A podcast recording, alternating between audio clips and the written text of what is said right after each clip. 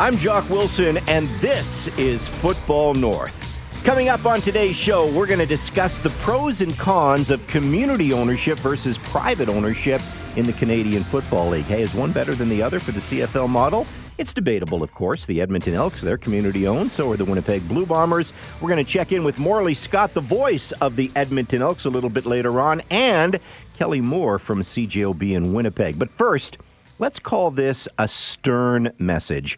Gary Stern is the owner of the Montreal Alouettes. He is very, very passionate about this league, and he has become very active on social media. He's made some bold predictions. Gary, it's interesting. You used to shy away from media interviews. Now you're endorsing them. What has changed?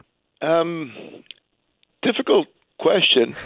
I I hated being in the public life. I'm a private person.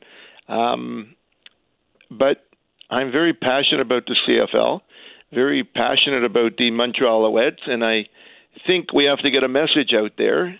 And uh, the best way to do it um, is social media through people like yourselves and other podcasts and TV and Twitter.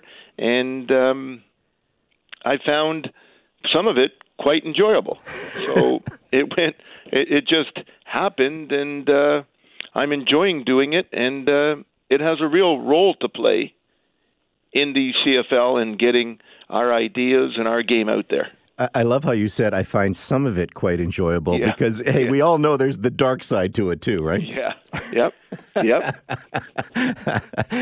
anyway, I, I love your passion, you know, for the Canadian game, and I think I hope fans in Montreal, you know, are embracing that because uh, I'll I'll be honest with you, Gary, I, I am not sure as as as an owner you buy a CFL team as an investment. Uh, you, you probably buy a CFL team because you have a passion for the league. And I and I know the history of your of your father-in-law, but would that be a fair comment to make?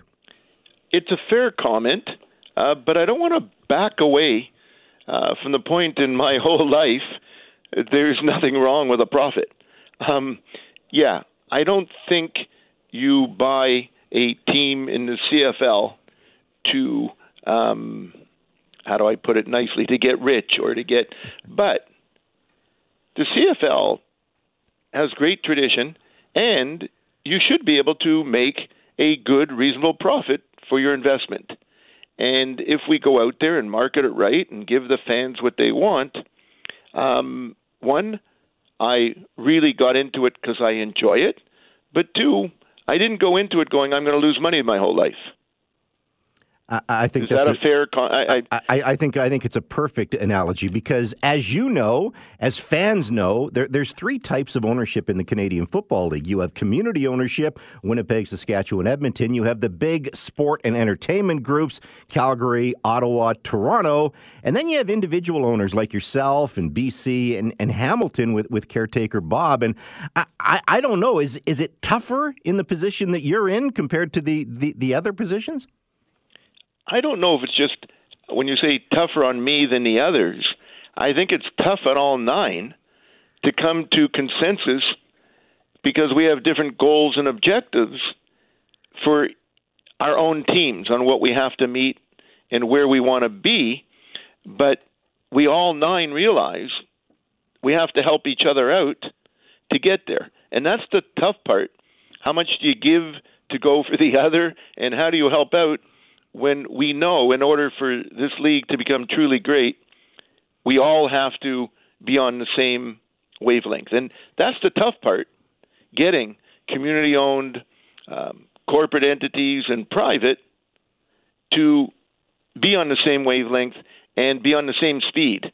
Some want it faster than others, and it's it's difficult. But we have nine great, what I call team leaders, whether they be board of governors or owners, and we're really working towards that, and I'm encouraged. I would like it faster, being a private owner, but I'm really encouraged by by where we're getting to. Yeah, you, know it's interesting, Gary, because uh, I would I would contend that it's probably harder for private ownership to get public money for facilities. You know, you, you got a situation where yes, you can get a new uh, stadium in Winnipeg. Yes, you can get a new stadium in Saskatchewan because they're community-owned teams. We're, we're having the issues here in Calgary. You know, I, am not sure in my lifetime we'll ever see a, a new a, a, new stadium. I, I know you would love to make some upgrades to your own facility. Is that difficult being be, being yeah. a private owner? I think I even answered that on uh, Twitter last night. Someone said the perfect way, and the fans know.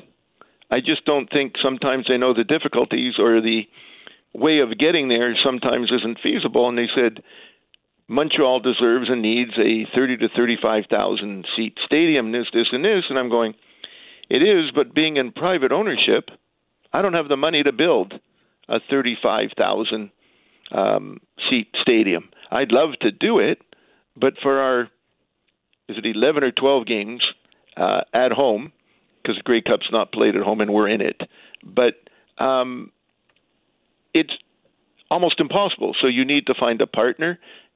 Hopefully, you know you get government assistance, which isn't readily available any, anymore, um, and it's very very difficult.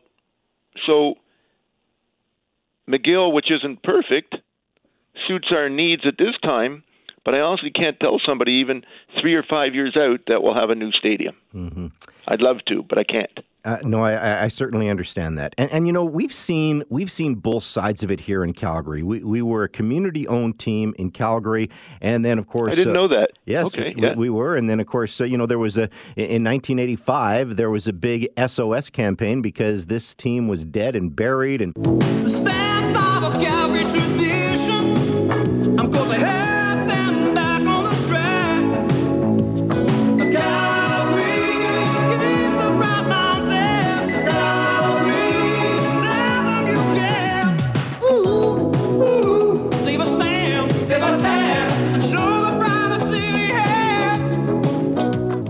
Uh, Richie Hall was in tears on the front page of the uh, local newspaper, and there was an SOS campaign. And because it was community owned, you know, Calgarians stepped up, and, and I think they sold about 24,000 season tickets. It saved the saved the franchise, and then uh, Larry Ryckman, uh, you know, took it over in 1990, I believe it was. And okay. and I, I guess the point I was getting at, Gary, is you know we've seen different ownership groups here in Calgary. And, and, and I'll be honest with you, the worst ownership group we had was a California box guy. You know, his name was Michael Feterik. He wasn't respected in the community. You know, he bought the team so his son could play uh, play quarterback. Basically, it, it, it, it, was it was a little bit of a disaster. And and you know, I, I guess my point is, you know, he he spent some time in Calgary, but he spent most of his time in, in California. Do you find that a challenge? Because you know, you're based in Hamilton, I believe.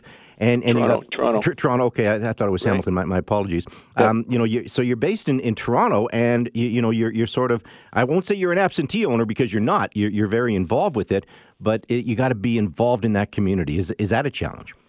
It's a challenge, um, but I found it's uh, by air. It's an hour away. I have a steel business there, so uh, other than COVID, I can go there quite often. Right. And uh, Quebecers are lucky. Um, I didn't buy the team to put my son at quarterback because I have three daughters. Um, so they don't have to worry about that. Um, but uh, distance is a little bit. Uh, Quebec is also a very unique and distinct province, and uh, Quebecers are in themselves unique and distinct. I've learned that. Uh, proud and but real supporters of football, and it's our job to bring them back out. They were there.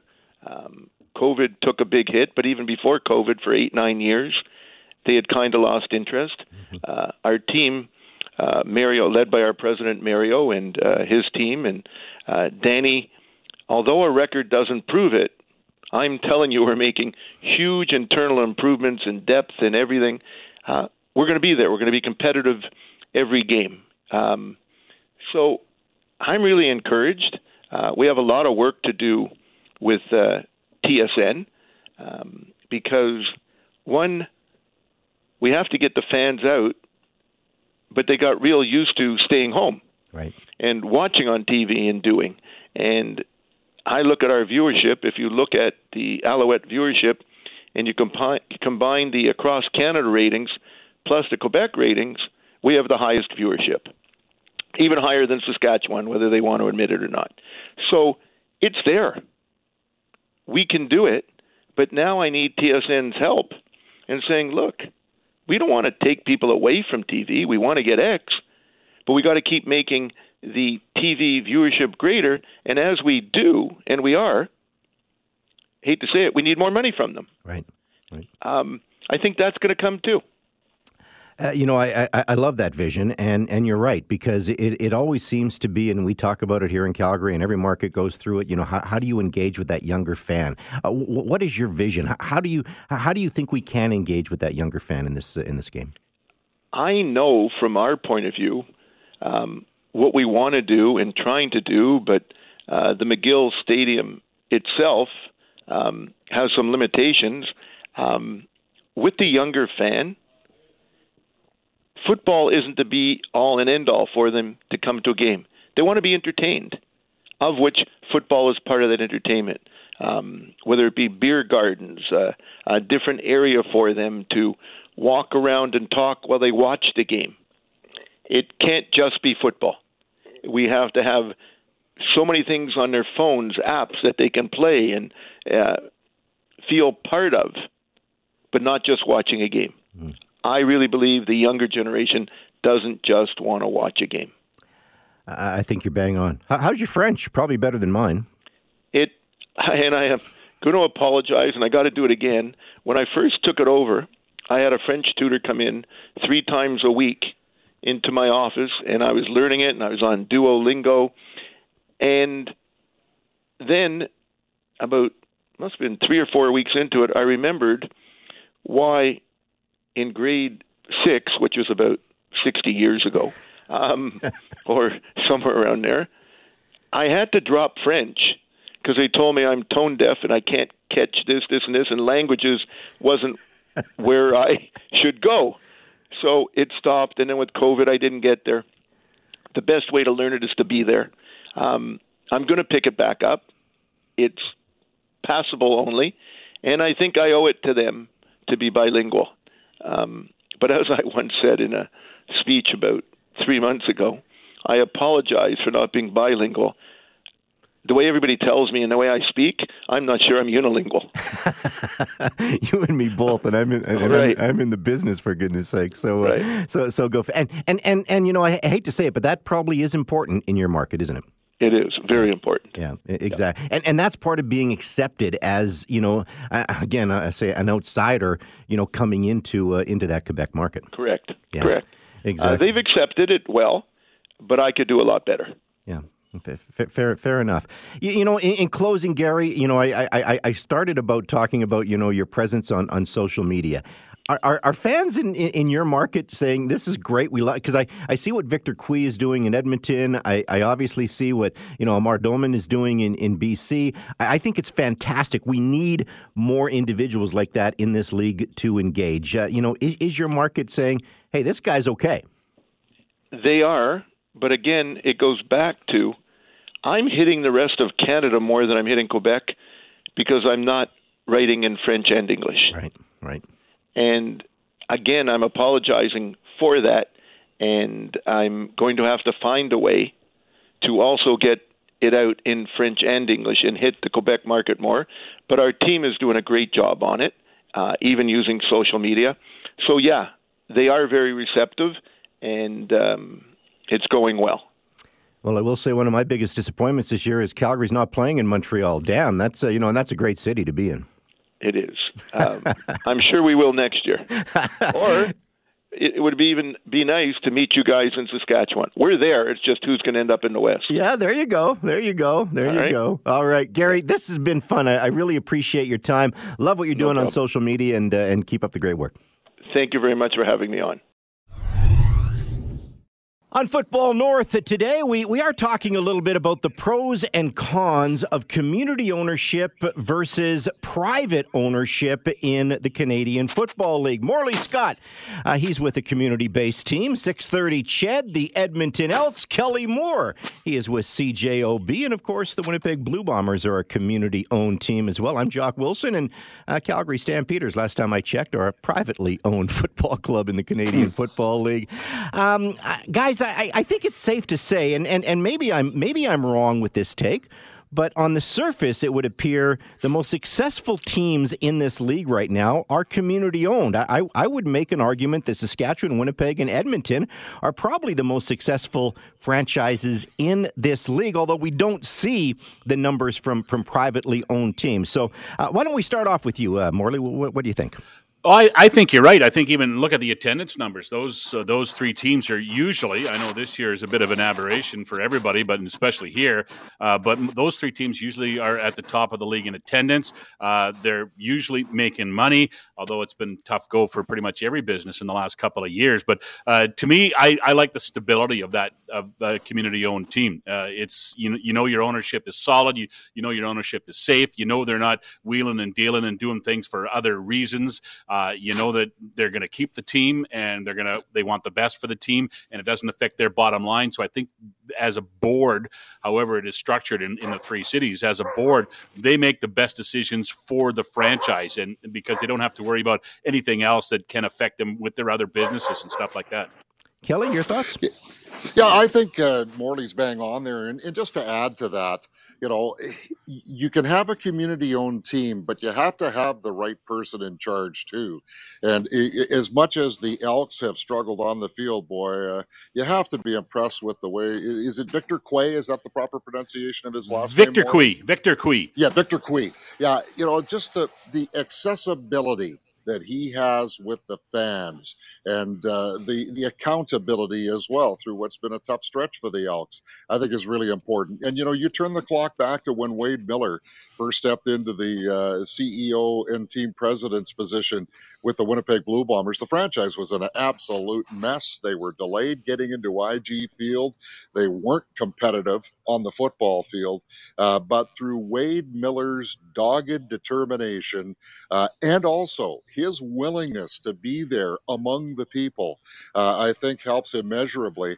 Now, it's interesting, Jock. You say that uh, you know the three community-owned teams are the most successful, at least at the turnstiles, and uh, certainly wouldn't want to disagree with that. But I don't know if it's the end-all and be-all. Winning still cures a lot of ails, mm-hmm. and I can remember back in the late '90s uh, when it was basically saved the Winnipeg Blue Bombers as a community-owned team. Uh, I think success on the field uh, is still the main determining factor for sure. I, I, don't disagree, guys, and, and and I look at the Calgary Stampeder history, and, and and we talk about pros and cons of community versus private ownership. You know, you can go all the way back to 1985 here in Calgary, where uh, the Stampeders were community owned at the time, and this team had an SOS campaign. This team was on mm-hmm. life support. This team, I, I thought, you know, was not going to make it. And and what happened is fans stepped up and they stepped up to the tune of purchasing about 24,000 season tickets, if my memory serves me correct. You know, we all remember the front page of the Calgary Sun.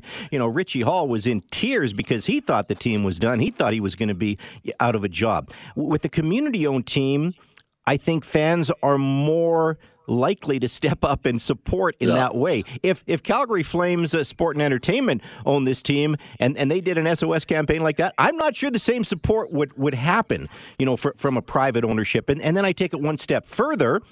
We would love to have a new stadium here in Calgary, but I don't think there's an appetite for public money going towards a new stadium, especially when you've got, you know, an ownership group that is worth, you know, maybe billions of dollars in, in, in, Murray Edwards. And yet, you know, I look at the, the new stadium in Winnipeg, the new stadium in Saskatchewan. Would they have gotten those uh, those stadiums if they were not community owned? And, and Kelly, what are your thoughts on that? Well, I think a lot of it depends on whether if that is locally community owned or locally owned privately rather, uh, or an absentee owner. I think that's a, a, a huge difference there. Uh, if it's somebody who's in the community, is philanthropic, and uh, is always helping out, and then they look for help themselves, I think probably uh, you know there'd be a little bit of a difference there. And the first thing that comes to mind, while True North Sports and Entertainment uh, has certainly foot the bill for a lot of their ventures, they have also worked in partnership with uh, the various levels of government. So I think that uh, you know it, it it all depends on the ownership, and you know when you look back over the years and I guess uh, one of the best examples I can uh, maybe come up with for when times were great and when times were not were the Montreal Alouettes under the stewardship of the Wetenhall family you know, for years and years. I can remember Molson Stadium was the place. It was the hottest ticket mm-hmm. because the Alouettes, you know, Anthony Calvillo and Ben Cahoon and company were playing so well on the field. Uh, but then all of a sudden, it became an issue about the absentee ownership of Bob Wetenhall when the team started to struggle. Morley? Yeah, hundred percent agree with that, uh, and I think you really it's way that it's got to be the way the teams kind of uh, present themselves, right? You, you, can't be a community owned team but act like you're you're an owner, right? And, and you're running things privately. You still have to be open about things. You still have to be transparent about things. And I think that's kind of the problem the Elks ran into in Edmonton over the last couple of years is that the, that transparency didn't seem to be there, and the fans did not take kindly to it. Uh, they were upset with what was going on the field, what was going on off the field, and I think the the, the change in uh, at, at the president's level here changed that uh, thinking. And and uh, you talked about uh, Kelly what Victor has done, and and he has done uh, uh, so much for this community and so much with this team to get them back to where they were in years past, where people believe they're kind of a part of it. You know, they believe that they have a, a voice now and that the team is listening to them. That's something they didn't have here for for a, a couple of years, and, and it was important to bring it back. So I, I think it's it's good to be a, a community owned team, but you have to run it the right way. Still, you still have to, uh, you know, you still have to let the community be involved in it in in several aspects. I, I, think you guys both make great points because I look at the private ownership here in Calgary, and, and Larry Ryckman was the very first owner, and, and you could say, you know, Larry Ryckman was good for this organization, but he was also bad for this organization. Larry Ryckman, you know, threw a lot of money. Was it his money? I'm not so sure, but you know, it was a very successful era for the Calgary Stampeders, and of course, he goes into receivership. Once again, the team is on life support. Sig Gutsche takes over, and and Sig Gutsche, he cared about the Calgary Stampeders. He cared about the community. He just didn't have the the money uh, to make it to make it happen. So then he sold to Sig Gutsche, and this is where the issue started for the Calgary Stampeders when when Michael Feterik took over. California businessman, all he cared about was having his son be the starting quarterback for this team. He brought in Fred Fateri. It was a complete disaster for Calgary. I didn't understand the culture of Canada, of the Canadian Football League, and of this city. Um, you know, and, and you need to. You need to understand. You know, when in Rome, you know, do as the Romans. You can't you can't come in and, and you know expect to change things in a day. I'm sure his intentions were good and that he wanted um, you know the best for this organization, but you know, just maybe approached it the wrong way. And and the, the Stampeders never rebounded until, you know, the, the local ownership group took over, like Ted Hellard and Doug Mitchell and John Forzani, you know, with a small partnership with the Calgary Flames Limited Partnership. But that that was commu- that was that was community slash private ownership at its best. Yeah. And I think that's where you make a, a really, really good point. Now it's a now it's big business with Calgary Sport and Entertainment, uh, you know, taking over this team. So you, you look at the pros and the cons. So so so let me ask you guys this question. What, in your opinion, makes a good private owner in the Canadian Football League? Because you know we see what Amar Doman is doing in Vancouver. I love it. I think it's yeah. fantastic. I, I think I think Gary Stern is doing a great job in Montreal, and yet you know could you call him an absentee owner? I'm not sure he's absentee, but he you know he he, he his business is in Toronto, not not in Montreal. Is is that an issue? Uh, Morley, you start. I think it's important to be local. I think it's important to have businesses in the city you're in, but I also think it's important that if you're a if you're an owner of a team in the CFL, you hire the right people and you keep your nose out of it. I mean, uh, pro sports is littered with franchises who have been destroyed by owners who think they know what's best for the team, and I think that's where I, I think community minded uh, or community owned teams have have a little leg up because they've got a board right who decides things, and it's pretty hard for a board to argue with Chris Jones or the general manager, or the coach, or whatever the case may be, uh, and and I think they hire people and let them run their franchises, and I think that's the best way to operate if you're a, a one majority owner you have to obviously be involved, but you have to be involved with the community. You have to be involved in all aspects. But man, you got to let the football people make the football decisions. Yeah, yeah. You know, provide support in the ways that you can do that, uh, that will also add to what the football department is trying to do on the field. And Amar Doman, I agree, Jock and Morley, he is hitting it out of the park. But again, this is a legacy business that uh, is local, uh, and there is no disputing. You know, sometimes you can see through the veneer, you know, when owners say they're passionate about this or they care about that. Amar Doman is bleeding black and orange. Uh, and there is absolutely no doubt about that. And I and I love what he's doing. He is supporting Rick Campbell and the football staff uh, the proper way by just trying to generate more fan interest, trying to find out ways on how to get more people back into BC Place Stadium, uh, while not interfering in the absolute least with what Rick Campbell and his staff are doing down on the football field. So I think that's really important. And you know, again, it, it goes back to is the team successful? I don't think the owner can turn a blind eye if you're constantly 2 and 14, 3 and 13, and the fan base is dwindling. I think then that's where you have to have the conversation with the general manager. And if he also happens to be the head coach, well, you know, that's just a matter of circumstance. But uh, I think if you can see in your, whether it's weekly or monthly meetings, uh, with your connecting dot to the football staff, uh, and you like uh, the uh, the efforts that are being made, and, and you believe uh, in the vision. Uh, then I think you know that's that's the best way to to be involved. But you know, you mentioned Gary Jock, and while I guess you could say there's absentee ownership there. Now that we have the advent of social media, Gary's doing an, a wonderful job of staying connected mm-hmm. uh, with his fans through that medium, and I think there's a, a little bit of a, an asset that maybe uh, the owners of the 80s and 90s did not have.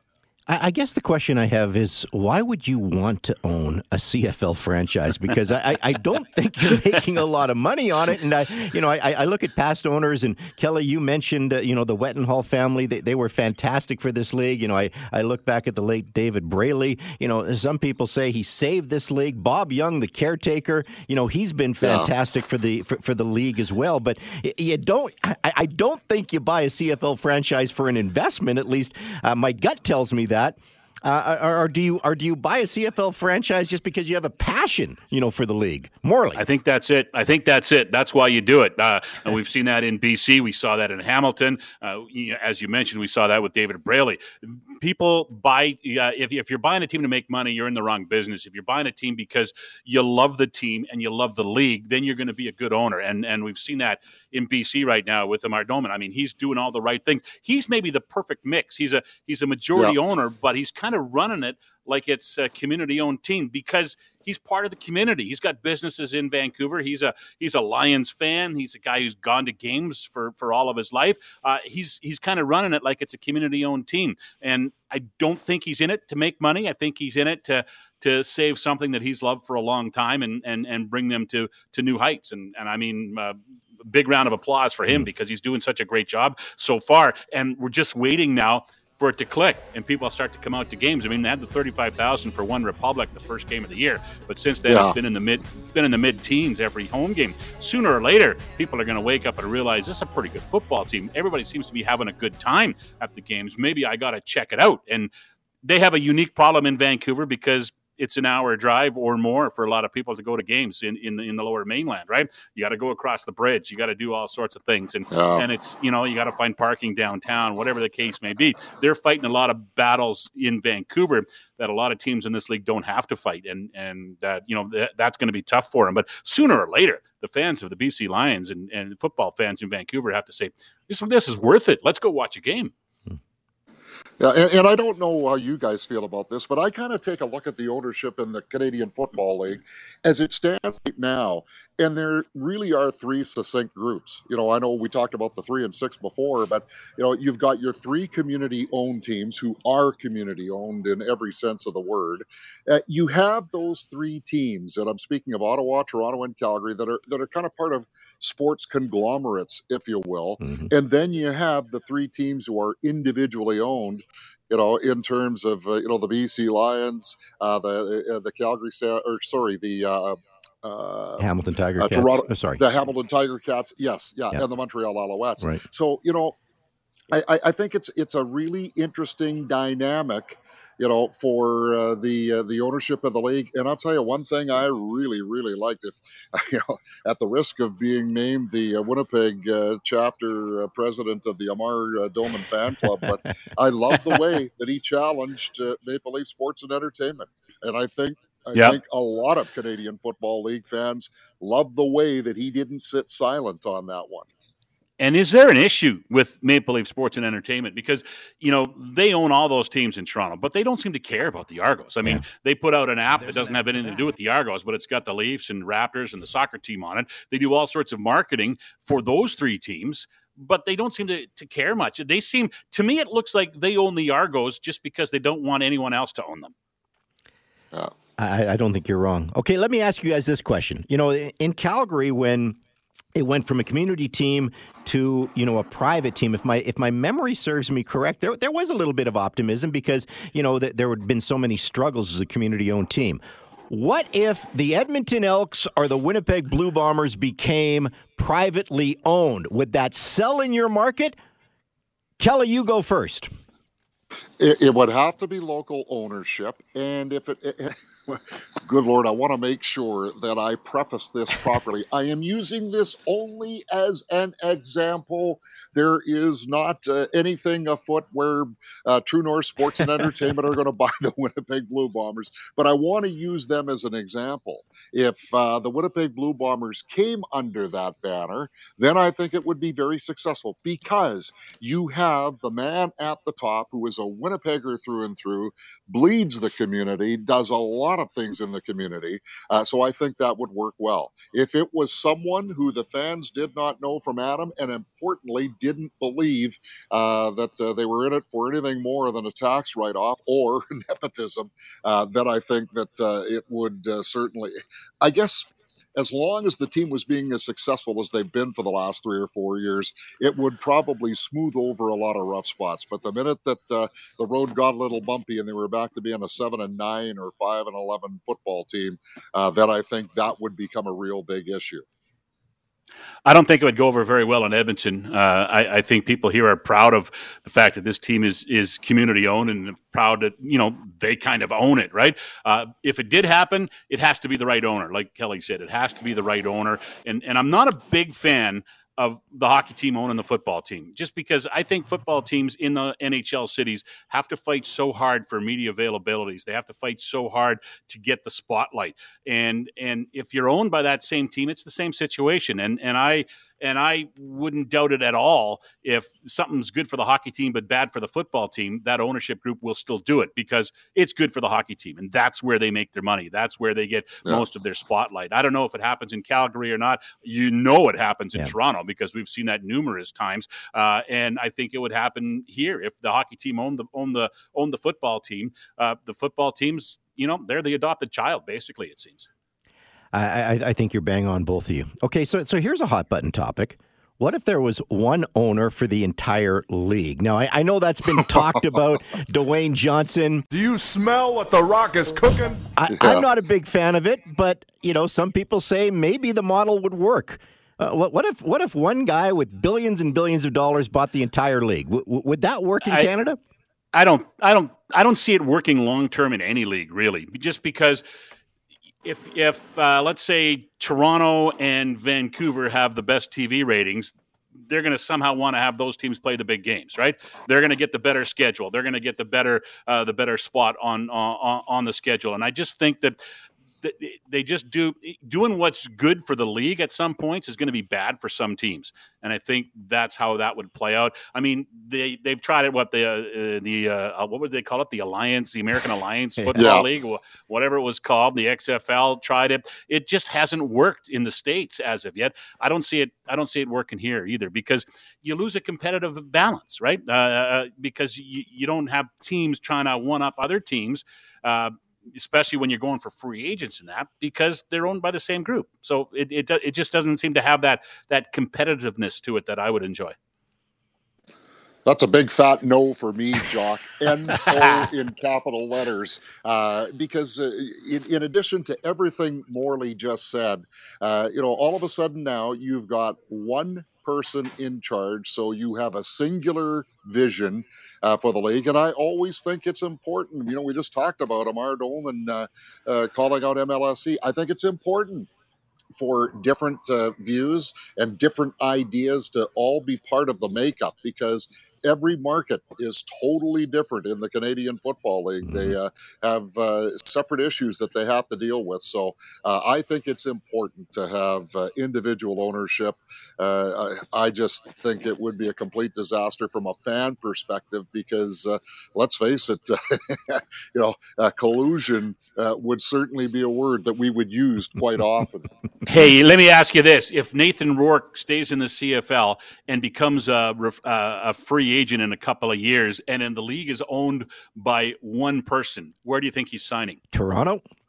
Amen, brother. yeah, or, or, Vancouver or Montreal, any one of the three yeah. major markets. Uh, but I, Toronto would be first in the pecking order for sure. Yeah, I, I, think you're. I think you're both bang on. So, so again, hypothetical: Would this league be better off if every team was community owned? rather than you know as you say the three different groups that are owning Canadian Football League franchises right now Kelly no, I don't think so. I and that's where I say the markets are all different. Mm-hmm. Uh, I think in the major markets, uh, I, and and I don't.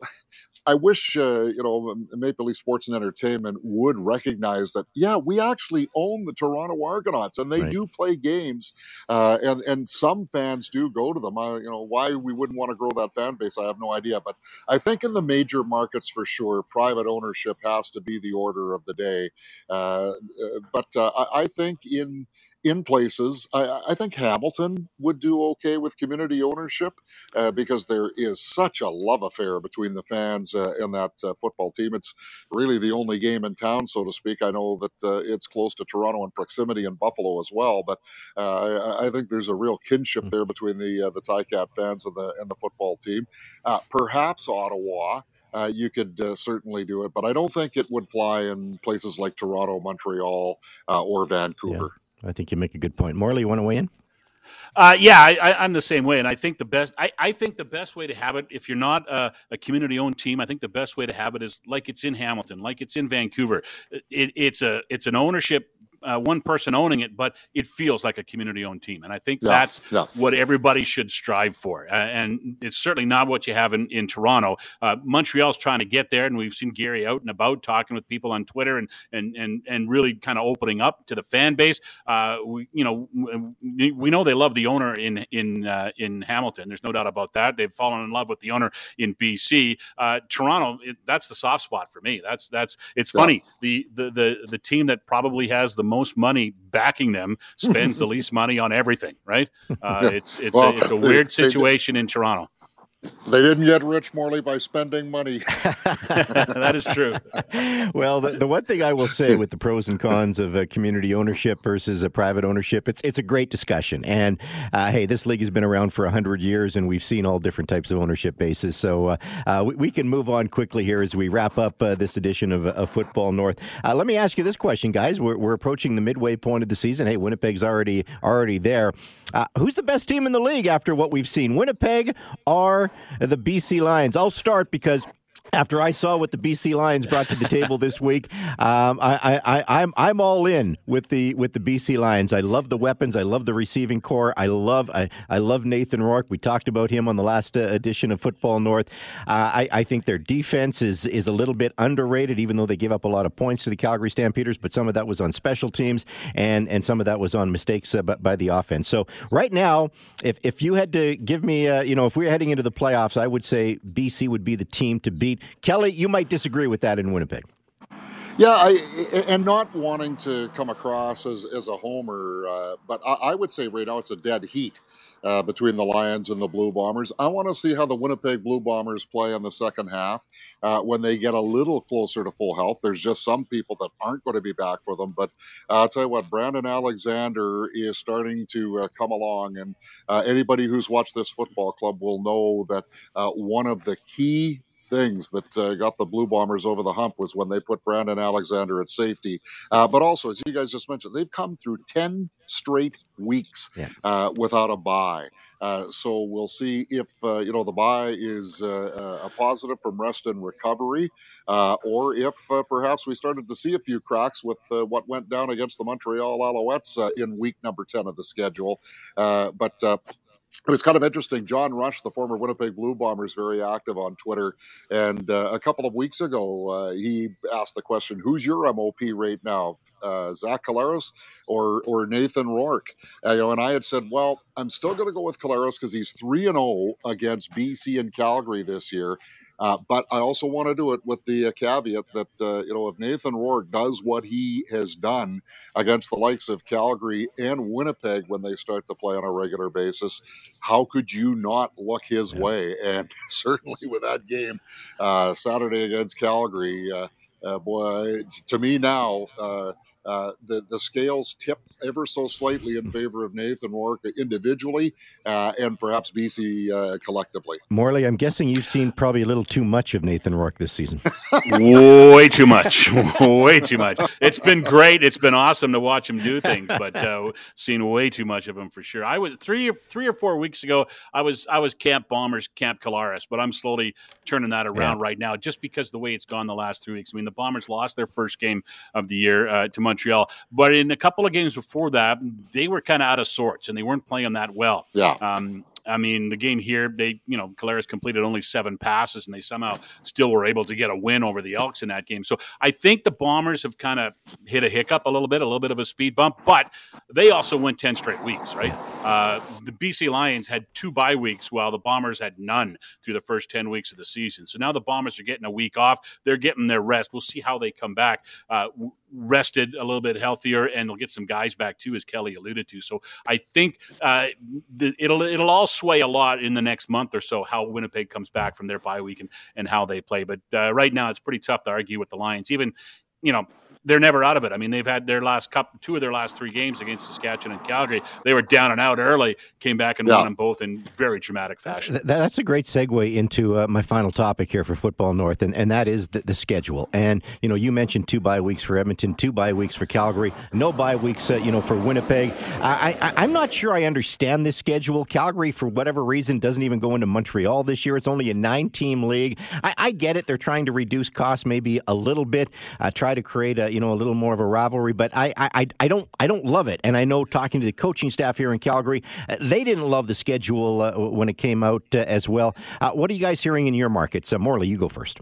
I, am not a big fan of it, and I'm, i mean, there's no way in a football season, especially in a nine-team league, that a team should have two games in hand on somebody, right? Yeah. and, and that's the BC Lions have had two games in hand at one point on the beast on the uh, on the Winnipeg Blue Bombers, and that should never happen. Uh, I mean, two bye weeks early in the season like that is crazy. Uh, you know, it, it, just doesn't seem to make sense. A lot of it. I'm, I'm not a big fan of the of the the, the back to backs, all the back to backs. I don't mind it once in a while. I love the Calgary series, mm-hmm. obviously, uh, and and I know you know the Winnipeg Saskatchewan series is great. Uh, Toronto Hamilton is pretty good too, except they're playing every week now. I mean, they four of four of five weeks they're playing each other. I, you know, by the time that fourth game comes around, everyone's going to be bored of watching the Ticats play the Argos and the Argos play the Ticats. It's just not going to be as fun. These are special games, but when you play them four times in five weeks, it's not special anymore. It's just boring and old.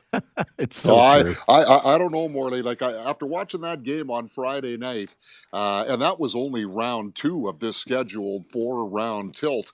Uh, I, I would imagine that they might have to uh, check the players when they're coming on the field for baseball baseball bats and machetes because they, they have a strong, I never like to use the hate word, but they have a strong dislike for one another already. Uh, but, you know, guys, I, I'm going to say this. Uh, eh, I'll start off with uh, whenever it comes to uh, assessments of the schedule maker, I kind of liken it to being asked to pick the three stars in a hockey game. It's a thankless job. Uh, and so I uh, also uh, always have that in the back of my mind whenever talking about the schedule. You know, from a, a, football perspective, I know we've talked to the, the Blue Bombers and, and specifically Mike O'Shea about that because Winnipeg started the season with a back to backer against Ottawa. And they just ended weeks nine and 10 with a back to backer against Montreal. Uh, they sort of had a back to back with from the Stampeders' point of view because uh, Jay, uh, Jock, you'll remember they played that game in Winnipeg. Stamps had a bye week, and then they had the return engagement right. uh, at McMahon. Uh, so, in terms of the preparation, you're always expecting your uh, opponents to make adjustments, uh, but it does maybe lessen the work week by a few hours. It, it's interesting, you know. You always do want those rivalry games. You can't seem to get enough of them, but I think also you have to take a look at uh, you know, the, uh, the, the the feel for the moment, if you will.